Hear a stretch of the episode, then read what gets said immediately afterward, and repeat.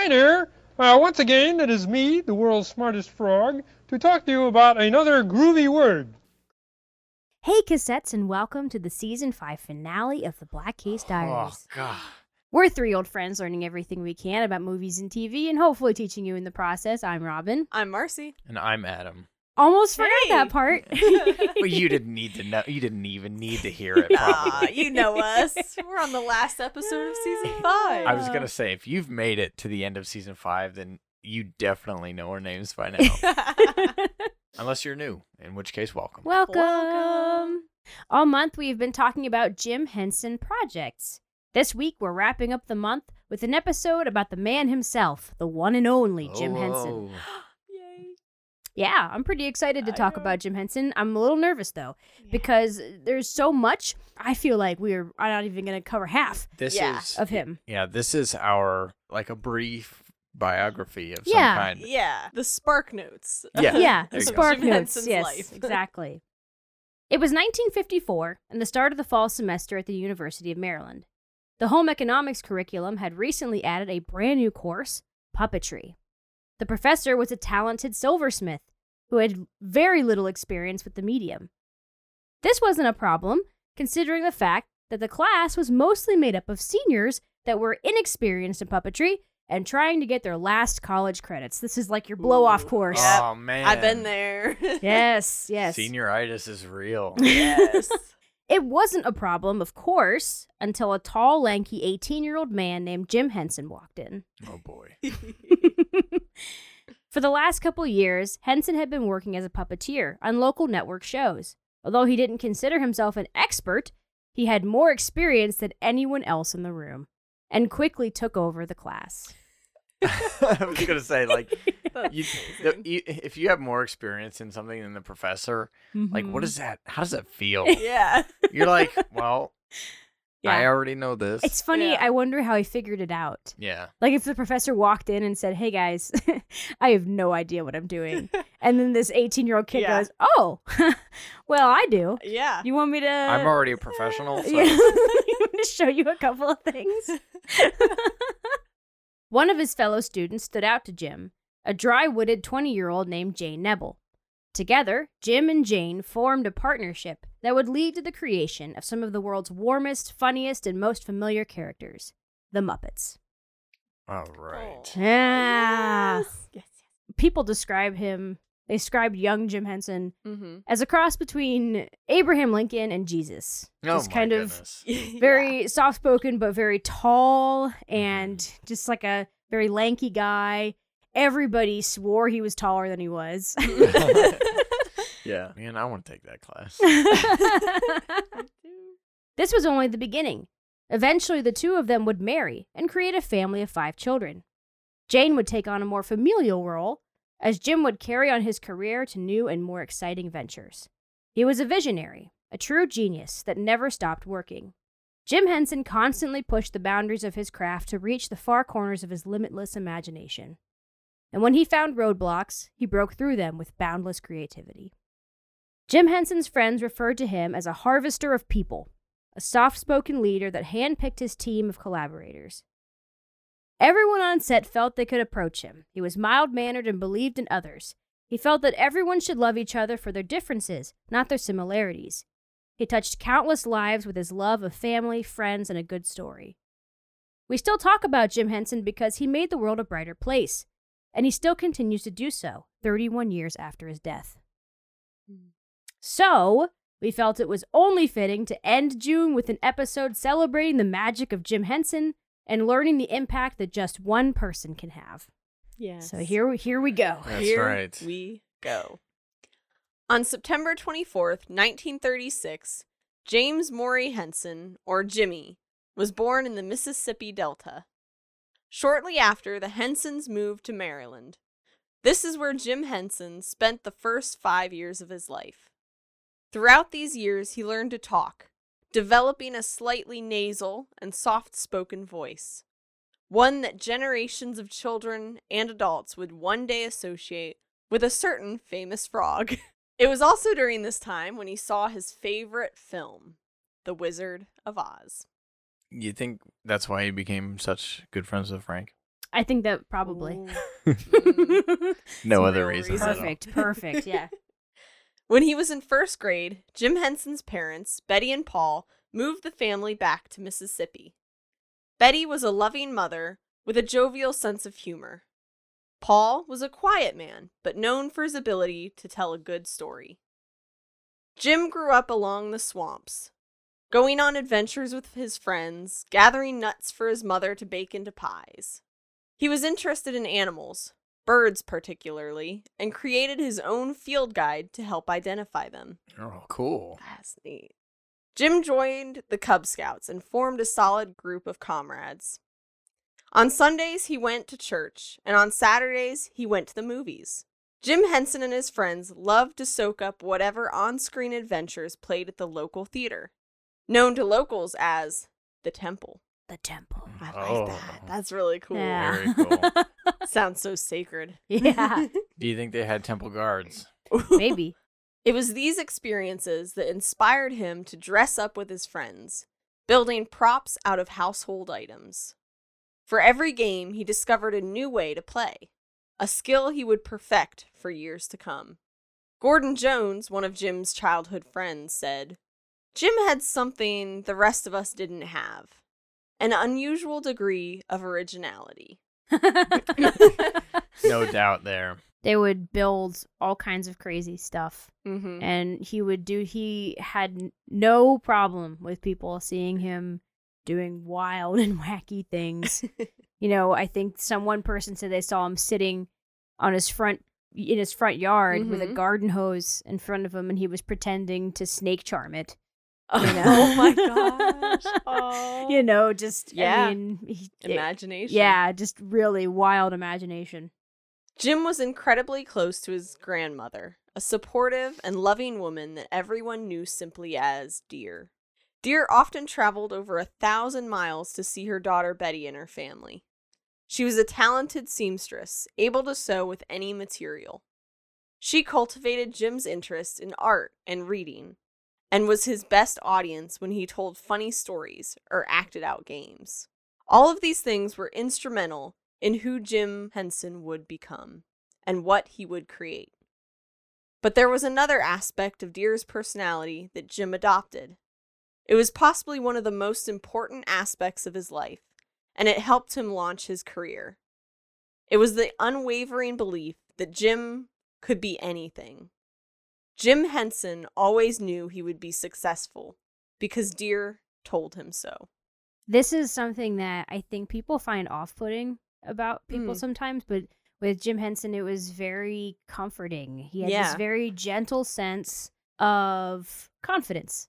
Yeah. You know, he was a confident person, and because of that, he was very popular with the ladies. Yeah. Very Oh. charming. Yes, you know, people people are attracted to confidence, Yeah, and That's true. he, he found friends easily and, and that kind of thing because he really believed that he would be successful. And when people would ask him, Mm-hmm. Did you ever think you would be this successful? He was totally, Yeah, I, I did. I never even questioned it. yeah. I mean, we can Yeah. all relate Yeah. to that. Yeah, he must have passed that on on to his children because they all have done really well. yeah, yeah. They've all been incredibly successful in movies and producing Mhm. and puppeteering and all kinds of stuff. Yeah. Well, guys, it's that easy. We just have to be more confident. It's There true. we go. confidence in believing you'll succeed is a huge part of success. It is Yeah. a big, big part of it because you have to have the confidence to put yourself out there. You have to believe that even if you fail, you're going to not fail at some point. Yes. Can I maybe get back there someday? of course, books and films had a major impact on Jim Henson's imagination, but it was the radio that got him interested in comedy. On Sunday nights, he would listen to Edgar Bergen, a ventriloquist act that performed on the radio. Bergen was a special kind of ventriloquist. He didn't focus as much on the art of speaking without using his mouth, but rather he took great care in developing his characters. To even the most dedicated listeners, Bergen's puppets seemed like real people. For the rest of his life, Bergen would be one of Henson's idols. It was Bergen that first introduced him to the magic of puppetry. and the freedom of speaking through something else. As Jim Henson would later put it, things were said that couldn't be said by ordinary people. Yeah.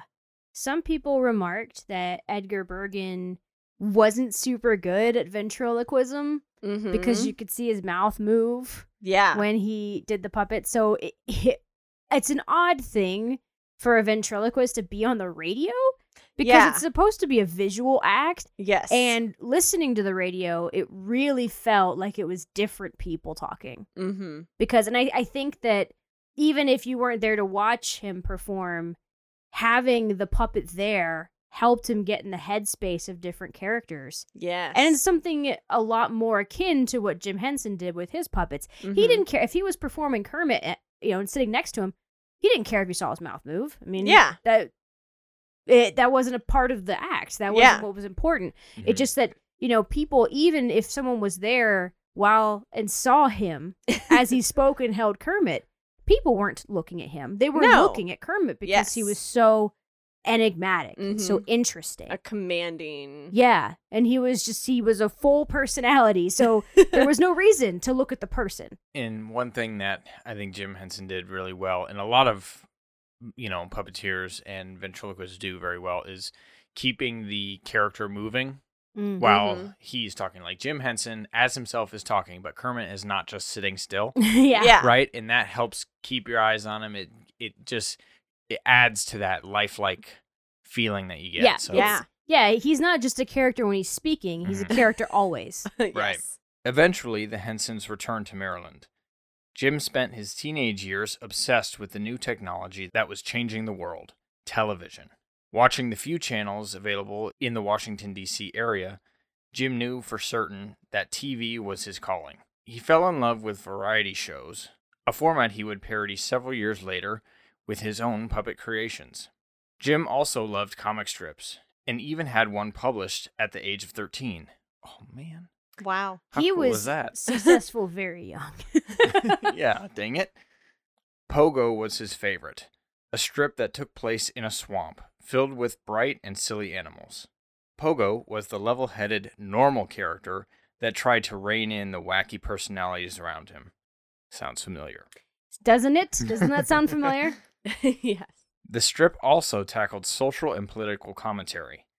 Henson happily referred to Pogo as one of his biggest influences in creating the Muppet characters. Yeah. Mm. Kermit is Yeah. certainly very heavily influenced by Pogo. Yeah. I mean, he's even in a swamp. Yeah, I was gonna say Mhm. the swamp may not like sure swamp frog you get yeah, it, yeah. but like beyond that, it just feels like this. You know, Kermit in this way could have been anything else. You know, you just swap him out for a different animal or a different puppet, hmm Mm-hmm. but he still has that character that stems Yes. from Mhm. this. Kermit is the character that thinks the most like the viewers Mhm. and in Mhm. the audience, and then you have everybody being wacky around him. He's Yeah. desperately trying to hold things together. right. As Jim Henson approached his high school graduation, an opportunity to work in TV presented itself. The local network WTOP was looking for puppeteers. It might sound a little weird to us, but Jim didn't consider himself much of a puppeteer. But since puppetry was what the network wanted, it was what Jim Henson was going to do. So Jim did what anyone with limited to no experience would do. He headed to the library to do some research. yeah. Support your local libraries, folks. Yes. Without them, you wouldn't have had the Muppets. So Mhm. Aha. He and a friend got together and started building their own puppets for the audition. They had one week to learn puppetry, and although it wasn't Jim Henson's first choice for a career, he seemed to be natural. Both boys were hired. yay. Woo. The show was short lived and was canceled after only three weeks. Mm. Ugh. But Jim had impressed producer Roy Meacham and landed a role on another Saturday morning show. This show would also be canceled. but the opportunity acted as a stepping stone of sorts, as Jim Henson's work caught the attention of a producer for NBC affiliate WRC TV, who promptly offered Henson another job. Yeah. So puppets were kind of big in the 1950s. Yeah. They weren't what the Muppets are. You Mhm. Yeah. know, they were kind of rigid, hard wooden things. Yeah. And you know, you saw him on Howdy Doody, yeah, Mhm. Edgar Bergen. You you know, these were things that didn't have a whole lot of movement. Mhm. Puppets were fairly big, and so uh, him getting into puppetry was a smart choice if you wanted to be in TV Mm-hmm. because it obviously Yeah. they needed puppeteers because Mhm. without even trying, he's getting jobs. Yeah. he's 16, you know, Yeah. and He was like, I'm just looking for a stepping stone, stepping stone. Yeah. There's one. Okay, there I'm it get- I I'm took- on He it. took his chance, and then he just yeah. I would gladly try to be a puppeteer if it Yeah. was that popular still. it's and the thing is too is that uh, I think that Jim Henson was fortunate in the sense that he knew exactly what he wanted to be. Mhm. mm-hmm. He wanted to be in television. Mm-hmm. Right. He didn't really want to be puppeteer. He wanted to do production design. He wanted to paint. He wanted to do stuff, stuff like Mhm. that. But he knew he wanted to be in TV, and just knowing that that was what he wanted made Yeah. him very, very focused and made it easy for him to get to that point. Yeah. Mhm. It's very difficult to know what you want, Yeah. Oh, tell me about it. especially when you're 14. You know? Yeah. Yeah. Oh It's my tough. gosh, It's It's, yeah. tough. it's still hard. yeah. At this time, Jim was studying at the University of Maryland. Originally, he wanted a fine arts degree focusing on production design, but he quickly realized that home economics was more interesting. A degree in home economics would allow him to take even more art courses, including a puppetry course. it was in this course that Jim met the woman that would soon become his professional partner and later his wife, Jane Nebel. Yes, and that was the story I told there at the beginning. Yeah. Yes. Yeah.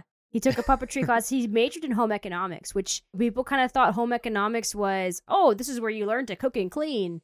Yeah. Right, no. right. Uh, not quite. It's like things that you can kind of do at home, Yeah. like sewing or painting or whatever that is, that would be useful around a house, mm-hmm. but you're learning it not for Right. your home. It's Mhm. more of a general knowledge. Right. thing. Like, for example, one of the professors, the guy who taught the puppetry course, was a silversmith. yeah. So Mhm. he was teaching people how to use silver to make things. Yeah. That's pretty cool. So we're going to talk a little bit about Jim Henson's first projects before he did, you know, the things that we're familiar with. Yeah. Things that we've already talked about on this Mhm. show. Mhm. you can find some old like black and white stuff Yeah. with weird puppets that you just don't Yep. recognize, but it's still him. Yes. One way to tell if it's a Jim Henson, early Jim Henson project is if it's puppets that are, you know, moving around really well and also blowing each other up. That was like one of his signature things.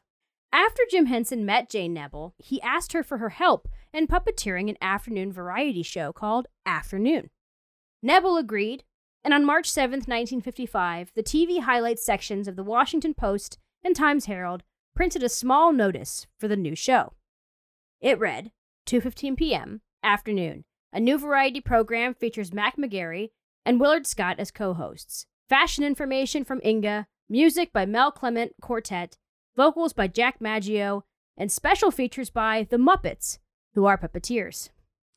They Are they puppeteers? Yes, they were incorrect. they they added that at the end because they didn't no one knew what Muppets were.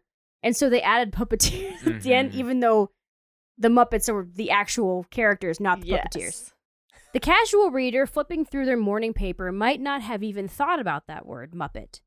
They certainly wouldn't have known that this notice was an important moment for TV history, that this word would soon take the world by storm, and entertainment would never be the same. It was the 1st Mhm. time the word Muppet was in print. Wow. Ugh, you had to get it wrong. exactly. They they he'd been calling them that for a bit, but yeah. Mhm. For years after, there would be lots of speculation over the origin of the word Muppet.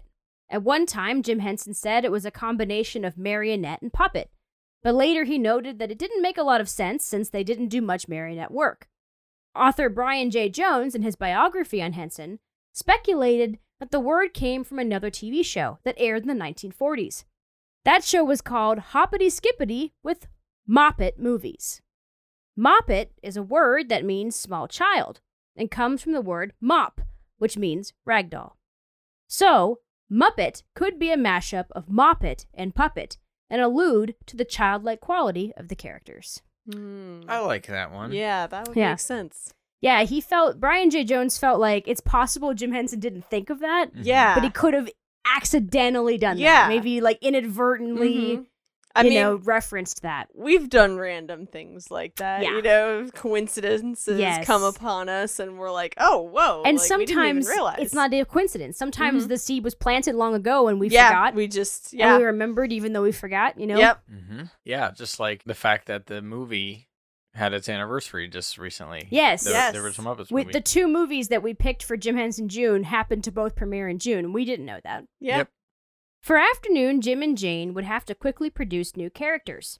There wasn't a lot of time for rehearsal, and Jim Henson got familiar with the ability to perform off the cuff, a skill he used often in his later years. The two of them only performed in the show for a couple of months before they were offered their own show, a five minute block between the news and the Tonight Show. It was called Sam and Friends. WRC TV, Channel 4, Washington. Sam and friends. Yay. Exciting. Sam and friends.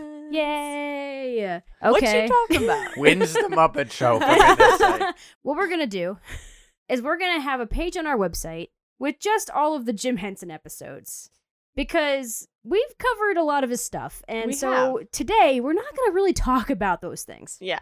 That's a great idea. Sam and Friends aired in the spring of 1955 and followed a quiet, bald character named Sam and an abstract group of friends that helped him through daily life. The characters were meant to live within Sam, and Jim Henson liked their abstract quality. He felt like having abstract characters was more interesting Yeah. because it gave the audience more to do. Mhm. Mm-hmm. He felt like when you told the audience this is a bear, this is a frog, that you were kind of giving them something, you're kind of putting them in a box Mm-hmm. in terms of that character. Yeah. But if, if the character wasn't given a title like that, then the audience could kind of create whole new things for them. Mm-hmm. And, and I love that once the Muppets had become more established with those animal characters, you'd still get those weird ones. Yeah. yes, You there would still be ones that were just they, they didn't have they just had names. Yeah. There was I think there's this one Muppet Beauregard hmm who what the hell is he? You Yeah. know? He's You know? just kind of a monster Mhm. character and I love that. Yeah. Jim Henson was still a teenager at the time, a college kid living in a town he knew very well. Nearby, his grandfather, a man known affectionately as Pop, you guys remember Dear? We talked about Yes. Dear. Yeah. This is Dear's husband, Husband. Oh. was dying of heart failure. It was during one of his many visits with his family that Jim sat down with an old felt coat and a ping pong ball to make his favorite Muppet, a milky turquoise creature named Kermit. In his book, Brian J. Jones wrote, That was it. From the simplest of materials, and perhaps appropriately, from a determination to bring a bit of order from darkness, Kermit was born. And So he's visiting his grandfather who was dying, and the Mhm. family's kind of all there. And he sits down with his mom's old coat at, at the table. He just makes Kermit the Frog. Amazing. Very simple design. He's probably one of his simplest Muppets Mhm. he had ever made. And he liked Kermit because he was so versatile with his movements, Yes. because he was just basically a glorified sock puppet, I think is what Yeah. he referred to him Yeah. as. There was a piece of cardboard in the mouth, the half ping pong balls. He just drew little black Yeah. circles on them It's with lines. The simplicity that Kermit was born from, with his soft cloth face and body, made him easy to manipulate, which gives him a wide range of appearances. Most of the puppets at this time were not meant for television and had rigid faces to be seen from great distances. Jim's Muppets were built to be expressive, specifically for TV viewing. At the time of Sam and Friends, Kermit was not a frog. He was a blank slate, another one of Sam's abstract friends that appeared. These friends were made of pliable material, such as foam, rubber, fabric, and fleece. Yeah, he really was not called a frog Yeah. till later, till I think he Mhm. was on Sesame Street. Yeah. And And it's really weird yeah. to think that. Like you Yeah. go back now and you're like, oh my gosh, but it, it's a frog. How can you Yeah. not see a frog? you look But at him, yeah, right. uh, nobody saw him as a frog. and he at wasn't time. even really green. He was No, he was yeah. just this light, really faded turquoise Yeah. color because it was an old coat he was Mhm. made from. which Mhm. was probably black and white on film anyway. Yep. So and, and it's kind of funny how we all look at him now and like frog got it i'm there but all of the other frog characters like Mhm. robin for example Mhm. Mhm. actually look more like frogs than Yeah. kermit does yeah. kermit is the least frog out of all of them but yet we still are like yeah frog i got it Yeah, frog. Puppetry was still often done within a screen and hidden with a set, that was a box that had curtains. Jim used television to his advantage. Instead of having a separate puppet box, the television itself was the puppet theater set. This made it possible for the Muppets to even get a close up right to the camera. Back in the day, puppet shows on TV were puppet shows. Yeah. Mhm. You had the theater and the box Little and it, you know, Curtains a and- little yeah, stage. you can picture it, right? And Jim Henson walking in said, "Well, if you just don't see me, then the puppet It can doesn't be anywhere. matter, yeah. yeah. I, you don't have to be behind a box. You don't have to be behind a curtain." Mm-hmm. And so he was able to just use the square of the screen as the theater. Right. Yeah. The illusion only matters to those watching on TV. Yeah. People on set have already seen him when he walked in. The illusion is not there for them Yeah. anyway. As we have learned in photography, the camera never lies, but you control what it says. That is exactly what Jim Henson did. In order to know exactly what the camera was saying, he realized he needed to see what the camera was seeing. Instead of relying on merely checking to make sure he and Jane's arms and bodies were out of frame, he wanted to closely monitor what the camera was filming. Jim began by placing monitors in the two corners of the room, but eventually decided on a single monitor in front of where the two were. To Jim, it was not merely a way to monitor the characters and the exact movements, but that what was on the monitor defined the entire performance, since it is what the audience would be seeing. Yeah, it's kind of a game changer Yeah. to know exactly what they're seeing as you're doing it. Jim would continue to use this technique and improve it over the years to come. It would also continue to help improve the puppeteer's performances, including his own. The only trick to it was that, just as when you take a selfie, the image is mirrored. So everything had to be done opposite to how it was viewed. Oh, Oh, what a God. Yeah. Pain. Little no. little bit of a mind trickery thing Yeah. there. bit of a mind flip. Jim would spend hours looking into a mirror with a Muppet, practicing the most subtle of movements, such as the slight tilt down of head as the Muppet said something. While working on the show, Jim hired Jerry Juhl, a puppeteer and friend of future Muppet performer Frank Oz. Juhl was Henson's first employee for Henson Incorporated, and he even filled in for Jane on the final season of Sam and Friends. Jane did puppeteering with him for a long time. Mm-hmm. And when she was pregnant with their second child, they made the choice that Jane would no longer do it with him. Yeah. They decided, okay, two kids now, someone's got to watch them. Yeah. You can't, you know. the, the, the puppets will do it. yeah, yeah. And it's a bit of a bummer, but I think yeah, it that is. I think that it was, you know, a mutual agreement. I don't think Mhm. it was, you know. So, you know, Jerry Juhl kind of took over. And Jerry Juhl, he was friends with Frank Oz. And I always thought that he met Frank Oz through Jerry Juhl, but I think it was actually the other way around. I wonder if there's a timeline out there somewhere Mhm. where she didn't stop puppeteering and the company is like, it's, Oh. instead of Jim Henson Production, it's Jim Oh. and Jane Productions and or Jane. something like that. Yeah. And it's totally different. Ooh. That would be. That's a some Interesting universe out, timeline. some Yeah. some dimension out there where that happens. Yeah. Huh. Throughout its run, Sam and Friends moved time slots and was cut a few times, but stayed popular during its entire run. Fans would write in and demand its return when it was cut by WRC TV. And the Washington fan base was sad when Jim finally decided to end the TV spot in 1961. Oh yeah, I bet. yeah. It seemed to be obvious to everyone, however, that it would not be the last time they would see Jim's talent. The popularity of the show brought opportunities and exposure to his early Muppets through television guest appearances and live shows. Jane would continue to stick with him even through continuing her schooling and doing two live shows a day. Yeah. Man, Yeah. she's all over the place. Yeah, she Yeah. did a lot. In 1957, Jim and Jane agreed to formally be in business together. They started out doing commercials, something that Jim Henson would eventually be happy to leave behind. Advertising in the 1950s was often flat and uninteresting. Jim decided to make commercials that made fun of advertising itself. With this camera, I shoot pictures of people who don't drink Wilkins coffee. I'm ready. Shoot. Anybody else? It was remarkably successful, and soon Jim and Jane were contracted by other companies yearning for their artistic style. Yep. That's super Mhm. great. Can you believe it that people got tired of Millville, the best oats in town, or the uh, the the offensive coffee commercials? Do you ever see those? oh my gosh, in the I think I have. Yeah. Oh my goodness! The guy walks in. Oh, Janet, are you ever gonna learn how to make a decent cup of coffee around here? I work really hard, and I come home to this crap every day.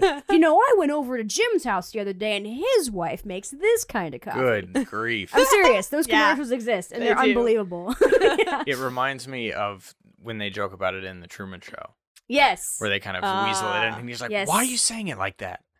In 1958, the two of them decided to form Muppets Inc., their own business in which they were partners. But as Jane put it, Jim is the boss. With the proposal to start their business, Jim also proposed marriage. Cute. Oh. Although the two of them were engaged to other people at the time, it seemed natural to them that they be married because of their strong bond. So, Oh, Oh, I yeah. awed too early. so here's what happened. Um, yeah. When Jane and Jim started working together, she was already dating somebody else. Yes. And then he started dating somebody else. Yeah. And they, uh, for years, people were like, there's something going on between you two. And they, no, no, we No, just worked together. And they really, Yeah. the, Jane's talked about it. No, we weren't doing anything. It's just that, you know, over time, it got to a point where it was like we could have conversations without speaking. yeah. They were incredibly close. And she said that when he asked her, it wasn't really like a romantic proposal. oh, He kind of went, he went Oh, to uh, Europe and hung out there for a while. And he came back and he was like, okay, we should have a business together. And she said, oh, sure. Yeah. And he said, and we should get married. And she was like, uh, uh, a minute, um, okay. Take me to dinner first. yeah. She was like, I guess that makes sense.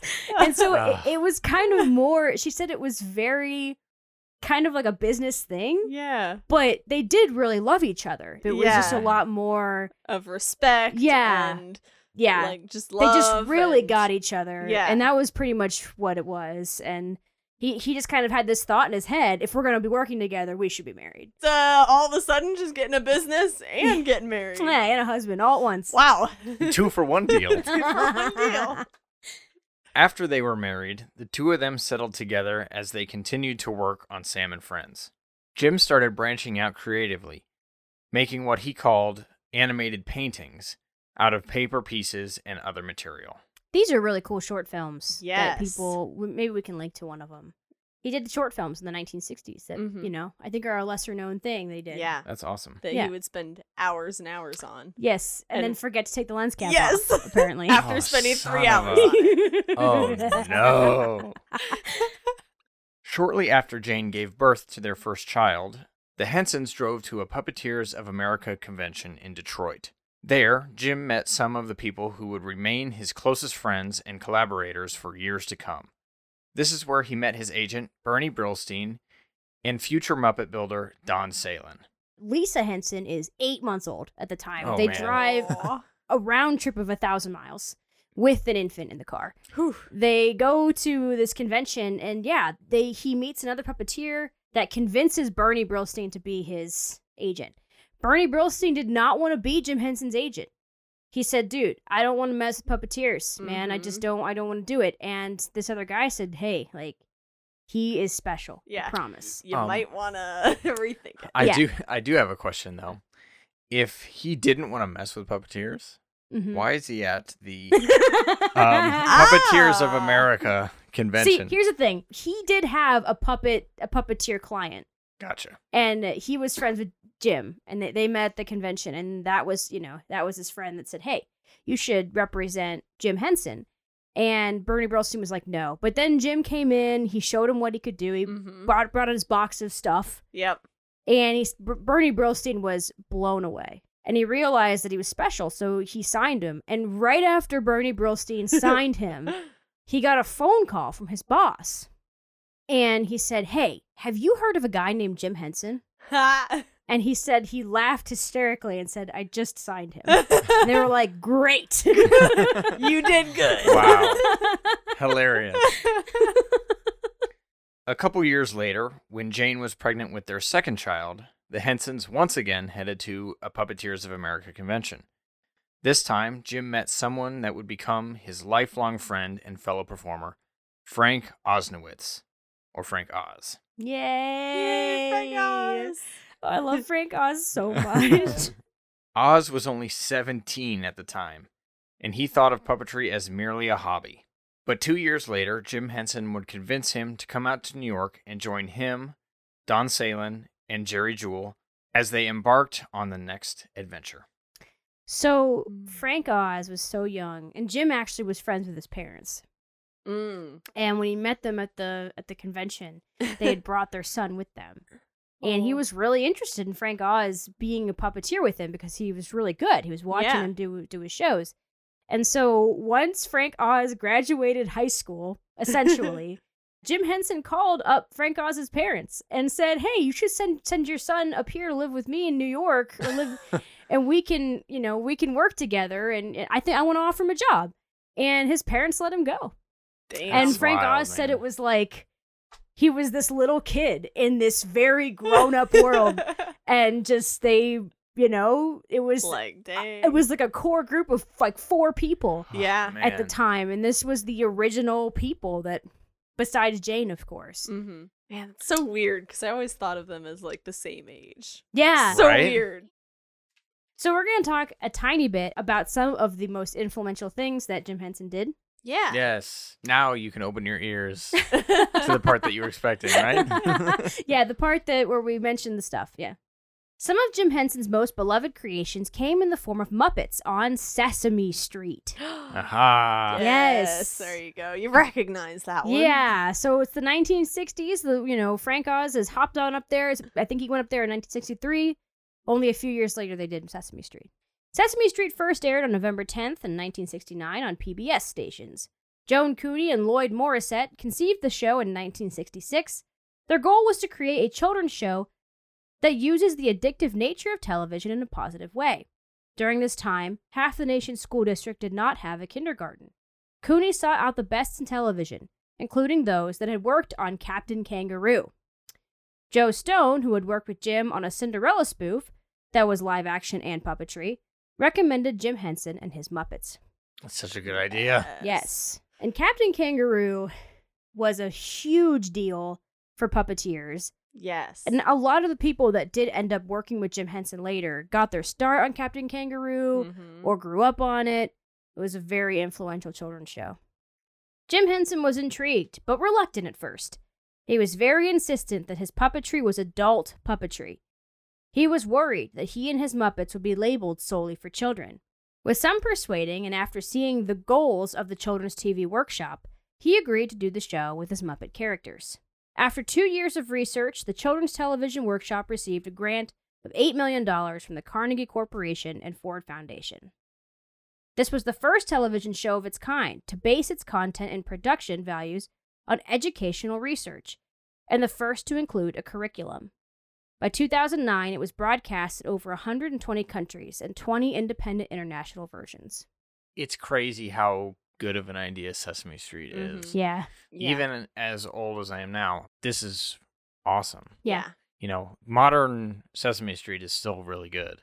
when Cooney and Morrisett came up with this and wanted puppets and people together for this, Stone told them, You need Jim Henson. Yeah. if you don't get Jim Henson to do the puppets, you might as well just not have puppets in your show. Mhm. Just Yeah. don't do it. Just do people. Mhm. And I know that Kermit was very different on this show Yeah. than he would be on the Muppet Show later. This is Mhm. this Kermit was a little more abrasive, I think Yeah. they said. Bert and Ernie were really I mean, these were like the cornerstone Mhm. Muppets of Sesame Street, and of course, this was Frank Oz and Jim Henson. And Bert and Ernie is absolute epitome of them. yeah. Yes. It's yeah. the perfectly It's their them. characters. Their, the way they played off of each other, it did such a good job.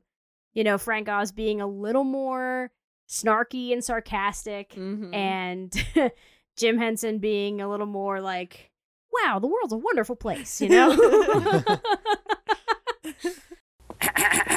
uh, Ernie, uh, tell me, how do I look? With your eyes, Bert. The world seemed to love the Muppets. For years, Jim and his team of furry friends were making regular appearances on variety shows and in commercials. But the general consensus from executives was this puppets are for children. This was a stereotype that Jim Henson has always tried to avoid. And when Lord Lew Grade of ATV in the UK took a chance on Jim, The Muppet Show changed television forever. he knew Sesame Street was going to hurt his Yes. street cred. Mhm. you know, it, it was gonna make people think the Muppets are for children. They're a children's thing. Mhm. And uh, he did a really good job of separating them. When I was a Mhm. kid, Yes. honestly, when I was a kid, I totally thought that the Muppets Mhm. were Kermit and Fozzie and Gonzo, Mhm. and that the Sesame Street puppets were something totally different. I didn't even Yeah. think they I were all. Muppets. I agree. Yeah. when I was a kid, they did such a good job separating them. Mm-hmm. But he tried really hard to avoid that stereotype, but Mm-hmm. it wasn't his fault. Puppetry had been used almost exclusively for kids up until this point. So Yes. Yeah. After they had been working for a year at SNL, Jim Henson and his team, Jerry Juhl, Bernie Brillstein, and others learned a lot about how to produce a variety show. They used this knowledge to fit the Muppets into a similarly formatted show that would end up having Kermit as a frustrated stage manager. It's the Muppet Show with our very special guest star, Mr. Steve Martin. So the Muppet Show was huge. Mm-hmm. It was like the biggest thing on TV at the Yeah. time. And everybody who said no was really hitting themselves because, you know, he took the Muppets to the United Kingdom. Lord Lew Grade deserves a lot of credit because he really believed in Jim Henson and the Muppets. He really did. He gave them a huge budget for Mhm. each episode and Yeah. he really just he let them go. Next, of course, was the Muppet movie. This film was the reverse of the Muppet Show. Instead of live actors coming to visit the Muppet characters, the Muppets were venturing out into the living world. It was incredibly ambitious and once again brought the creators new challenges that they were able to face and conquer. Yeah. I mean, we just Mhm. talked about this movie. Yeah. So it's super We fresh did. in our minds. Yes. Yep. Yeah, it was the first movie that starred puppets. yes. Yes, which I love so much. Yes. And then next here we have The Dark Crystal. Ooh, which one day we'll Mm. do an episode specifically just about this Yes. movie. That's right. will. This film took about six years to create, but at the time when it was released, it was billed as the first live action film with no humans on screen. It took about six puppeteers to perform each of the six foot tall evil Skeksis character. The Dark Crystal has so much. You know, it did a lot better than The Labyrinth initially upon release, but Mhm. this movie is, you know, I don't know. It's an absolute technical marvel. It- So it's Mhm. super super cool and one of the my favorite things about it. A lot of movies do this, but I think this is an, a, a a like premium example of creating a completely unique fantasy world. yeah, Yes. right? Obviously, there are fantasy tropes that kind of linger between all these movies, right? Mhm. But there is nothing out there that's like Dark Crystal. yeah, You know what I mean? In the Yeah. same, you could say the same thing for the Labyrinth. They're so unique. The characters have their own way of living, Yeah. Mhm. and the world has its own way of behaving, and it's just amazing. And I love that kind of stuff. It's awesome. It's Yeah. awesome. It is. Everything about and and it has little elements of his humor. you know, Jim Henson really liked it when things when characters randomly blew up, and he really liked it when things were eaten randomly. You know, there's a scene in the Dark Crystal where this little the ground just opens up and just eats this little thing. This little thing's like kind of hopping Mhm. along. Aw. And I remember watching that as a kid and laughing so hard. I thought that was very, very funny. Yeah. And that was a very signature Jim Henson joke. Yes. All right. So next we have Fraggle Rock. Ooh, I loved Fraggle Rock. Dance your cares away. Boop, boop. Oh my gosh, that's a song that was burned into my head by VHS tapes. Yes. 'Cause I would- yeah. And I like I'd be watching something that wasn't even about the Muppets or Yeah. anything Yeah, related, yeah. but they'd have previews for Jim Henson stuff, For and the. Fraggle Rock was always there. Oh my goodness. Once again, Jim Henson created a fun and colorful world of characters that would be loved for years to come. It was a fun place filled with an array of music and a diverse cast of Muppet creatures. Fraggle Rock was meant to display and encourage kindness towards those that look different than you. Oh my goodness. And Doozers. I love the Doozers. I want to cry every time I build see a Doozer because I can't wrap my mind around how they are the cutest thing and I just want to squish and hug and love them so much. All right, next we have the labyrinth, which we also just talked We about. We just talked about Labyrinth, Oh, didn't yeah. Labyrinth was deeply personal to Jim, and it explored a timeless story that everyone can relate to. It did not try to be something brand new, but instead expanded upon great stories before it, such as The Wizard of Oz and Alice in Wonderland. Labyrinth was not a success financially, Mm-mm. Mhm. and that was very upsetting to Jim Henson. It Yeah. was, yeah. it really i think brian henson said it was the closest he ever saw his dad just kind of turn on, in on himself because he Mhm. just was so heartbroken that the movie didn't do well hmm and i totally get that because Yeah. it's incredible so it, it was set up so well. They had a big star in it. They had Yeah. music. Yeah. yeah And like we said before in that episode, it is good to know that at the end of it all, he did recognize everyone who Yeah. still loved it, yeah yeah He Which got is- to see that. which is great. And the last one we have is the storyteller. The idea for this show came from Jim Henson's daughter, Lisa, after she took a folklore class at Harvard. Together, Jim Henson and Lisa created the concept of the show and based all the episodes on actual folk tales. And you can hear more about that one in our storyteller episode. yeah Man, oh man, we done so yeah, many. we have have. the storyteller is one of my favorite things that jim henson ever did my family would you know we all watched it together Mhm. we you know i watch it with my siblings and it's just john hurt is in it Yes. and if you have the ability to watch the storyteller please watch it Please. it's incredible Yes, and You- Brian Henson does the I dog's know. voice. brian henson the best ever is doing does the dog's voice and he was only like 23 Yeah. I just cool. and it's Yeah. so sweet to me, you know, that he was Mhm. doing that stuff with his dad and just I'm glad these things were made. Yeah. I Mhm. think it's really cool that the the you know, it was like he was interested in it and he made it happen. just- yep. Mhm. All right, so next we have awards. Jim Henson was so influential that not only does he have a star on the Hollywood Walk of Fame, but so do the Muppets, Big Bird, and Kermit the Frog. I wonder if the other Muppets are jealous that Kermit's I got know. his own. Yeah. we all have to share this stuff. Like. Yeah. He was awarded many other wins from several different organizations. He shared these wins with those that helped him bring those projects to life. Some examples of these would be the Primetime Emmy for The Muppet Show in 1976, a BAFTA in 1992 for The Storyteller Greek Myths, a Peabody Award in 1986 with The Muppets, the Daytime Emmy Awards in 74, 76, and 79 for Sesame Street, and many others. Jim also won some awards for how influential and driven he was, some of them posthumously.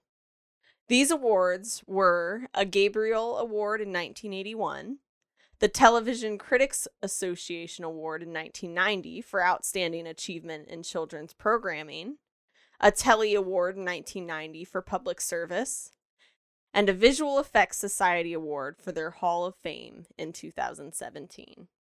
Oh my goodness, he was a pioneer in visual effects. He Mhm. really was. And he loved cameras and he loved Mhm. doing uh, crazy things with them and making tricking people with the camera using you know it was he was Yeah. very interested in that kind of stuff and he loved gadgets Mm-hmm. 1986 was a big year for jim henson his latest film labyrinth was a box office flop his marriage to jane one that had been weakened by jim's famous wandering eye for women was officially ending so jim henson was known for being uh, very affectionate for, toward women Mm-hmm. and uh, you know, Jane knew this, Mm-hmm. and I, I think it's important to talk about. So Yeah. he, there were kind of like two Jims. There was a work Yeah. Jim and a home Jim. Mm-hmm. It was Mhm. pretty, you know, well known, Yeah. and uh, they still kind of had this friendship and this partnership, even though he was going out with other women. Yeah. and you know eventually their marriage ended i think Mm-hmm. his kids one of his kids said you know he really did love our mom he just and he really wanted her to be happy but Yeah. he knew that he couldn't make her happy and Yeah. that was kind of eventually what ended their relationship Yeah. I mean, when we said before that their their marriage didn't initially come from like a romantic love, Yeah. yeah you can almost expect something like that to happen. it was at this time that jim headed to the south of france and spent a few days alone in recent years it had seemed that his mind had been shifting to deeper themes and he was considering his own mortality So, Jim Henson decided, for one reason or another, to write letters to his children in the event of his death. He told no one except for his lawyers. Years went on, and Jim Henson continued his work. In 1989, he worked on realizing a dream he'd had since he saw Snow White and the Seven Dwarfs at age three, working with Disney. It might be impossible to believe, but there was a time when Jim Henson considered buying the studio when it was at its lowest point. There is a universe out there, guys, where Jim Henson bought Disney when it was uh, Madness. Whoa, what a different Bronze world that would Age. be. Oh my huh? goodness. Man, he should have done it. Yeah. he wanted to. He wanted to. But of course, that never worked out. Now, as Disney sat at the edge of a renaissance, Jim Henson was ready to secure a deal with the company. Although some of his collaborators felt that Disney was getting Jim a little too cheaply, he himself was thrilled with the idea. He even planned to have a celebration once the deal had been signed. Wow. Um, I mean, back then when Disney was like just doing great animation and they Mhm. weren't Yeah. the major conglomerate they are now, Yeah. I I don't I don't blame him. You know, Yeah. just Yeah. getting excited about Mhm. the potential there. But it wouldn't come to be. Just as Jim Henson was getting ready to make the deal, he came down with what felt like a cold. He was a generally healthy man, always willing to work through any slight sickness. He was the kind of person that never had time to be ill and simply didn't allow it. But this was different. Arthur Novell, Henson's PR director, and his collaborator, Kevin Clash, both noticed something was off with Jim as he struggled to perform Kermit on the Arsenio Hall show. He admitted to them that he might have strep throat, but still felt okay. On May 9th, Jim sent flowers to his daughter Lisa, who was recently promoted to an executive role at Warner Brothers. He then went with his daughter Cheryl to visit his father for a few days. It was a nice visit, but Jim was still feeling sick. He developed a cough, but didn't want to worry his family. He and Cheryl took an early flight back to New York so Jim could get some rest. At this point, he was showing symptoms for pneumonia caused by Streptococcus bacteria. And so he goes back to New York, and at this point in time, he had his son John staying with him. yeah. And he was working on some technology, st- a Steadicam technology for a 3D Muppets thing, ride thing. Jim Henson is sick. yeah. Mhm. And he comes in and he's going to get some rest, but since he sees a Steadicam, he goes, Oh, Uh, Hold I've got to play with a Steadicam Yeah. because he he just he loved gadgets and inventions so much and they you know so they played with the steadicam together for a little while and then he actually collapsed john just you know oh dad like you're sick so he put him in bed you know and they just sat you know sat together and everything Yeah. and and you know it just seemed like he was gonna be fine but mm-hmm. just you know was kind of sick when jim canceled a morning meeting and an all-day taping session for disney it was clear that something was very wrong jane came to see him and stayed with him as his condition seemed to worsen. His heart was racing, and he started coughing up blood. When Jane convinced him to go to the hospital, she called Arthur Novell. She put Jim on the phone, who said, Arthur, just look after them for me. It's starting to get very, very, very serious at this point, Mhm. and I think Arthur said he heard him say that, and he said, This is it. Yep. I'm losing him. Yeah. Jim Henson had two families a family related by blood and a family he built through work. After he lost consciousness in the hospital, both of these families raced to his side. It all happened very fast. and Jim Henson never awoke. The family said their goodbyes, and he was pronounced dead on May 16th. He had pneumonia, but it was caused by a kind of a rare bacteria. You know, we get strep throat all the time. That, Yeah. that's not rare to us. No. But what's rare is that that bacteria was in his lungs. Mm-hmm. He officially died of sepsis. I mean, even the doctor said, even if he had come in earlier, there's still a chance we wouldn't have saved him Mm-hmm. Mm-hmm. because this is a rare thing to happen. Mm-hmm. He would have just been in the hospital for longer. Yeah. Yeah. Um, And That's all you know for certain. yeah. At least he got time with his dad. He Mhm. got time with one of his daughters. He got, you know, time with John. You know, he at least got to spend time with people before he Mhm. died. The news was baffling. How could someone so healthy, so full of life, someone with seemingly so much more to give, just be gone? Amidst the devastation, the family tried to carry on. They headed back to the Henson apartment, making calls and consoling each other. The offices became a gathering place for anyone that worked with Jim, with groups of colleagues gathering for several days, trying to make sense of something so unbelievable. Brian Henson, who was in the UK as his father fell ill, was tasked with meeting Disney's lawyers and trying to figure out where to go from there, because the deal had not been signed yet. Yeah. Mm-hmm. Disney would one day adopt Jim Henson's Muppets, but not for 14 more years. Yeah. Wow. As the family started early plans for a memorial service, they got a visit from some legal representatives, bearing letters from Jim Henson. He was gone, and yet he found a way to reach out from beyond the grave, guiding his friends and family when they needed him most. Jim's letters gave instructions on what to do with his body, and some requests for his memorial service, like playing when the Saints go marching in, and no black attire. It's it's crazy. In life, he knew exactly what he wanted, and in death, he knew exactly what yes, he wanted. Yes, yeah, he he made some requests. He was right when everybody was looking around at each other, like, oh, how do we do this? Where do we mm. go from here? Here are a couple of letters from the man himself telling you exactly what he wants. The ceremony was emotional to say the least, with heartfelt speeches and performances. Frank Oz, Jerry Nelson, Dave Goelz, Richard Hunt, Steve Whitmire, and Kevin Clash all performed a medley of some of Jim Henson's favorite songs. At the end, they each slipped on a Muppet and sang the song Just One Person. And when all those people believe in you, deep enough and strong enough believe in you, hard enough and long enough, it stands to reason you yourself will start to see what everybody sees in you, and maybe even you can believe in you too. I think Frank Oz was Fozzie Bear, and you know, mm-hmm. people just picked picked their Muppet that they Yeah. wanted to perform, and they all Yeah. sang together. At the London service, Fraggle Rock writer Jocelyn Stevenson had a nice little thing that she said, and I'm going to read it. It's very, very sweet. When Jim left the planet so suddenly, all of us who loved him, worked with him, were inspired by him, gathered in New York City. We were like dandelion seeds clinging to the stem and to each other. And on May 16th, the day Jim died, the wind began to blow. There's no stem anymore. We're all floating on the breeze, and it's scary and exhilarating, and there's nothing we can do about it. But gradually we'll all drift to the ground and plant ourselves. And no matter what we grow into, it'll be influenced by Jim. We're Jim's seeds. And it's not only those of us that knew him. Everyone who was touched by his work is a Jim seed.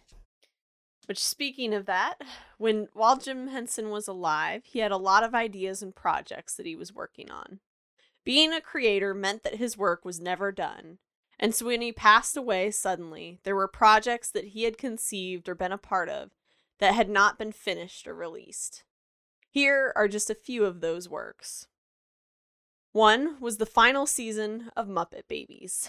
From his death until 2008, Sesame Street continued to use his performances within the show and would go on to use some of his old vocal tracks in updated versions of their familiar songs. One example of this would be the 1993 I Don't Want to Live on the Moon, which featured Aaron Neville. In the version, they make use of Jim Henson's original recording as Ernie. Aww. Wow. The Storyteller Greek Myths, which was released at the end of 1990. This had Michael Gambon instead of John Hurt. Yeah. as the storyteller. Mm-hmm. He also had a hand in the 1991 series Dinosaurs. Yeah. Yeah. Mm-hmm. You guys know that one? Yeah. yes, there's lots of memes of it and everything. it only just recently made its way to Disney Plus as well. Oh. Yeah. Ooh. Jim had actually come up with the concept of a sitcom format for dinosaurs with the general premise in place. yeah. What an interesting premise. Yeah. Yeah, I remember liking this show as a kid. It's Yeah. a weird one. Yeah, it's yeah. like a legit 90s sitcom, but there just Mhm. happen to be dinosaurs. Yep. The graphic novel Tale of Sand in 2012 was developed from an unused screenplay by Jim Henson and Jerry Juhl. How cool. I want to read that. Yeah. Oh Mm-hmm. Oh my gosh. He helped produce the 1996 miniseries Gulliver's Travels, Aw, cool. which I know a lot of people like. yeah. yeah. Has Ted Danson in it. Here Come the Muppets was a stage show that was put on nine days after Jim's death, where they had to use pre recorded vocal tracks. And the last one that we will mention is a project that he worked on in his last few days and was the last film that he directed. It was Muppet Vision 3D, an attraction that would premiere at Walt Disney World one year exactly after his death. The main feature of the attraction was a 3D film that contained Henson and his characters of Kermit, Waldorf, and the Swedish Chef. That's awesome. Yeah, there's definitely YouTube videos of it. That's Yeah. cool. People can at People least see that. it. The thing that we can hold on to, as sad as it is, but Mhm. just remember how many wonderful things that he did make Yeah. while Yeah. he was alive. There's so much content out there. We've Mhm. already done like it feels like 30 episodes about I his know, stuff. Yeah. I You know, And, and it's, there's more. yeah. Yeah. And you know, the thing is, we didn't really even scratch the surface, No. honestly. I feel like right. I believe his brother died young in a car crash, and that affected him as well. He had this amazing ability of, of taking his grief and instead of going into a dark place like he could have, it's so easy to go to a dark place. He took it and he brought out light. He put light into the world instead. And yeah. he touched so many lives because of that. hmm Many of us know the name Jim Henson. He was an innovator, a creative force that was responsible for countless happy memories. He was a man with a plan, a clear vision of his place in the world and what he wanted to do with his time. If you ask the people that knew him best, they'll say he was an even tempered, soft spoken leader and took chances on the ones he believed in. Jim Henson knew that everyone on his team was valuable, no matter their title. And when he suddenly left the living world, every single person that knew him felt an immense loss. Jim Henson was a creator. He breathed life into his work. And by all accounts, he was a good friend and a loving father. Sure, he wasn't a perfect person, but he was like every human being in that way. Jim Henson made the world a better place and planted a seed in every person that was moved by his work to do the same. And although his final letters were meant for his children, many people have found comfort in his last messages, read at his memorial. Please watch out for each other and love and forgive everybody. It's a good life. Enjoy it. Love, Jim. And I guess it's another case closed. There we go. Woo! Closed Yes. on this episode. Closed Yes. on season five. Yes. We will see you all again soon in season six. Woo woo. And I, I put in that line at the end about Jim not being a perfect person in Yeah. honor of my of Frank Oz, who I love dearly. Yes. Because every time I read about him talking about Jim Henson, he always said, Hey, he wasn't perfect, okay? He's like, don't glorify him. Yeah, he was like, it's really easy to do that. He was wonderful, absolutely wonderful. But I think some of the most wonderful things about him were his imperfections. And so, mhm. Jim, so Frank Oz never wanted anyone to say really that he was perfect. yeah. And so I, I put that little line in there because of Frank Oz. Yeah. So, and I think that's really funny because it's just indicative of a very real friendship, yeah, you know? that they had. yeah. It was really fun learning about Jim Henson, and hopefully Yes. we can learn even more about him and say more things about him. Mm-hmm. But until then, thank you so much for listening. We want to thank our patrons Joel, JD, John, Jacob, Jacqueline, Anthony Shelley, Bob, Linda, Carlos. Yeah, I think you got it. I think I got all of them. I think you did. and if you're interested, check out our Patreon. If you if you're thinking about you know, doing that. But also, we've got No Small Parts. It's another Mhm. show. Check it out. There will be a new ep- new episode next week. Whoop whoop. We are going to see you guys in a month. Yeah. We're taking a month off this time. Yes, so stay tuned for Yeah. August. And I'll be a married man. Oh, the oh, next time we're When on we here. come back. What? The I'll be next time you guys hear us, Adam will be, he'll sound completely different He because he's, he's going to have a wife right. At that It's point. be crazy. That's You're right. gonna be able to hear the ring on his finger. I'll make sure to tap the mic with it. Oh my god. Oh my god. Adam with a wedding ring. Oof. man, man. It'll be like a whole different person. Two down, one still going strong. Any minute now. It's okay. yeah. you do you, Marcy. exactly. Thank you. All right. Well, All right. thanks everybody. See you in a month. Yes. Bye bye.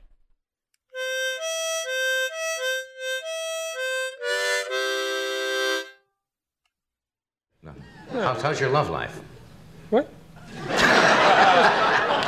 How's my love life? How's your love life? Listen, I, I work on Sesame Street. You don't ask. You don't ask a frog questions like that.